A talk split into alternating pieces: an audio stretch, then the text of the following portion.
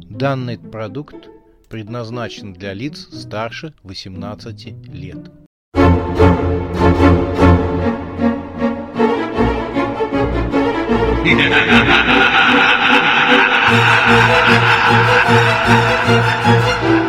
Пощекочи, нервишки.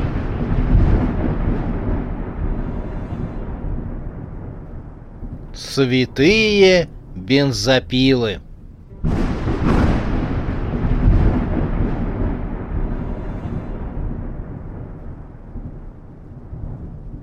Король Медуз Ник повернул челнок, который превратился в громадную пушку, к зависшему в космосе киноэкрану. Невзирая на погрузившуюся в темноту орбитальную станцию, фильм продолжал демонстрироваться. Через стекло кабины пилота Ник наблюдал за киноэкраном. После первой волны медуз на станцию обрушились еще две волны поменьше — и с тех пор новых медуз не появлялось. Киллер напрягся, зрение его не обманывало, из экрана выехало громадное щупальце. Оно было настолько большим, что по толщине не уступало самому челноку, в котором находился Ник. «Началось!» — прошептало рядом ружье. Ник кивнул, не отрывая взор от экрана. Оттуда показалось еще три щупальца — Передатчик в ухе Ника ожил. «Ник, как меня слышишь? Есть движение?» — сказала Тайс. «Есть.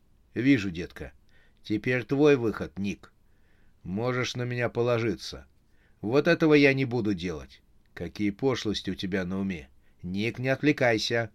Хорошо, детка, доброй охоты». Э, не нужны вам никакие кинопробы. Я вас и так возьму. Следующий фильм, — говорил Зубодеров. Он полз на четвереньках за навязчивой азиаткой, которая даже в этой жуткой ситуации обратилась к нему с просьбой о кинопробах. Вокруг была кромешная темнота. «Но я думала, что вы должны посмотреть меня», — говорила она, таща за собой полиэтиленовый пакет, в котором позвякивали различные инструменты ударно-режущего воздействия. «В этом нет необходимости», — сказал киноактер. «Я уверен, что мы сняли шедевр. На следующий шедевр нам выделят больше средств. Знаете, я сразу возьму вас на главную роль. Да, будете играть убийцу». Зубодеров ткнулся головой в пятую точку девушки. «Я буду играть главную роль?» — с дрожью в голосе проговорил азиатка. «Несомненно, э, но можно вас э, попросить больше так резко не останавливаться. Вы ставите меня как, как джентльмена в неловкую ситуацию». «Хорошо». Дальше ползли молча. Азиатка тащил за собой свой пакет. «Э, «Не подумайте обо мне плохо, но я вынужден сделать вам комплимент», — не выдержал Зубодеров. «А вы не обидитесь?» «Почту за честь. Валяйте». «У вас очень упругие ягодицы». «Спасибо, но я хочу сказать на всякий случай, чтобы вы не подумали обо мне плохо, я покраснела». Они почувствовали, что оказались в очень большом помещении. Зубодеров помог девушке подняться на ноги и огляделся. «А «Мы опять в кинозале!» — воскликнул. «Ползли, ползли, и вот, э, вернулись обратно!» «Наверное, мы сделали крюк», — сказала азиатка.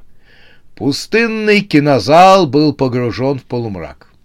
Сквозь прозрачную стену был хорошо виден экран, на котором транслировался фильм.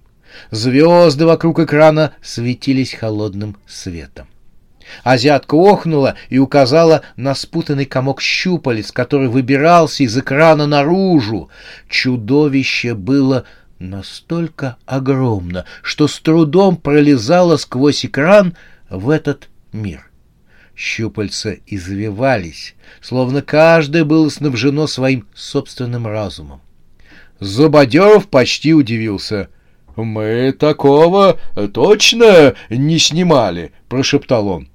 Его глаза опустились ниже, на первый ряд кинозала. Там в одном из кресел в своем белоснежном костюме сидел мальчик. Это был Тим Червонный. Ник, он начал выбираться. Не стреляй пока. Я вижу. У меня все под контролем. Ник, он такой огромный. Детка, я все вижу. Спокойнее. Ник, я спокойно ехал одна, как прошлогоднее мороженое, которое забыли в морозилке, и оно стало ледяным комом. Отлично, детка. Будь такой всегда. Ник вместе с ружьем смотрел на экран, из которого выбиралось громадное чудовище. Прошло уже достаточно времени, а оно лишь выбралось только наполовину. Прореха в этот мир была слишком мала для того, чтобы чудовище могло спокойно пройти через нее, поэтому существу пришлось с трудом протискиваться через проход между мирами, который представлял собой экран. Громадное существо поднатужилось и вышло из экрана на целую треть. Над гигантской медузой заблестели самоцветы короны. Ник переглянулся с ружьем.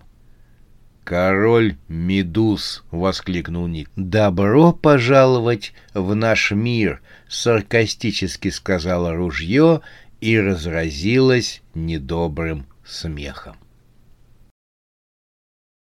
Смерть улепетывала от ужасной Сюзанны по всей станции. Находя укромное место то в туалете, то в номере, то в буфете, то в шлюзовом отсеке, то в космопорту, смерть только собиралась уже перевести дух, как ужасная Сюзанна или ее клоуны неизменно находили беглянку, и той приходилось опять убегать. Ужасная Сюзанна, движимая исключительно острым чувством мести, не отставала от смерти, желая хорошенько пощупать ей лицо. Иногда погоня даже выходила за пределы орбитальной станции.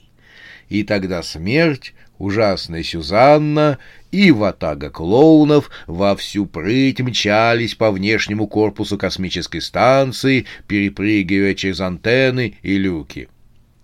А обижав несколько раз станцию, смерть наконец настигли в кинозале. Сюзанна хорошенько ей ударила, и та полетела вверх тормашками.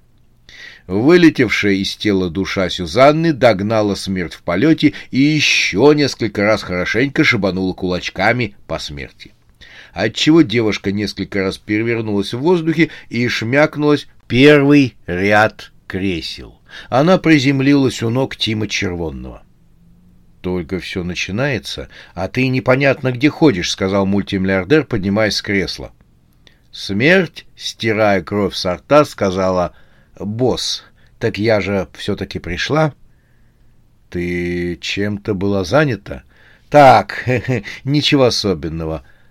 «А это кто?» — кивнул Тим на подходящую ближе ужасную Сюзанну в окружении клоунов. Ха, друзья, друзья по университету. У нас встреча выпускников. Мы ведь как встретимся, то сразу «Ух!» как начнем. Мы такие, — сказала смерть. Но Тим не стал ее слушать. Он зашагал к прозрачной стене кинотеатра. «Встреча выпускников?» — изумленно проговорил ужасная Сюзанна.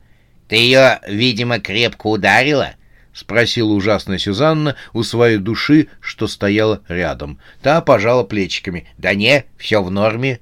Нужно было проучить сисястую. Но ты все-таки переборщила». «Хорошо, хорошо, я сильно ударила, но зато от души». Обе Сюзанны ударили по рукам и опять слились в одну ужасную Сюзанну. «Так, а это что за фигня?» Сюзанна через прозрачную стену кинозала заметила, что творится за пределами орбитальной станции.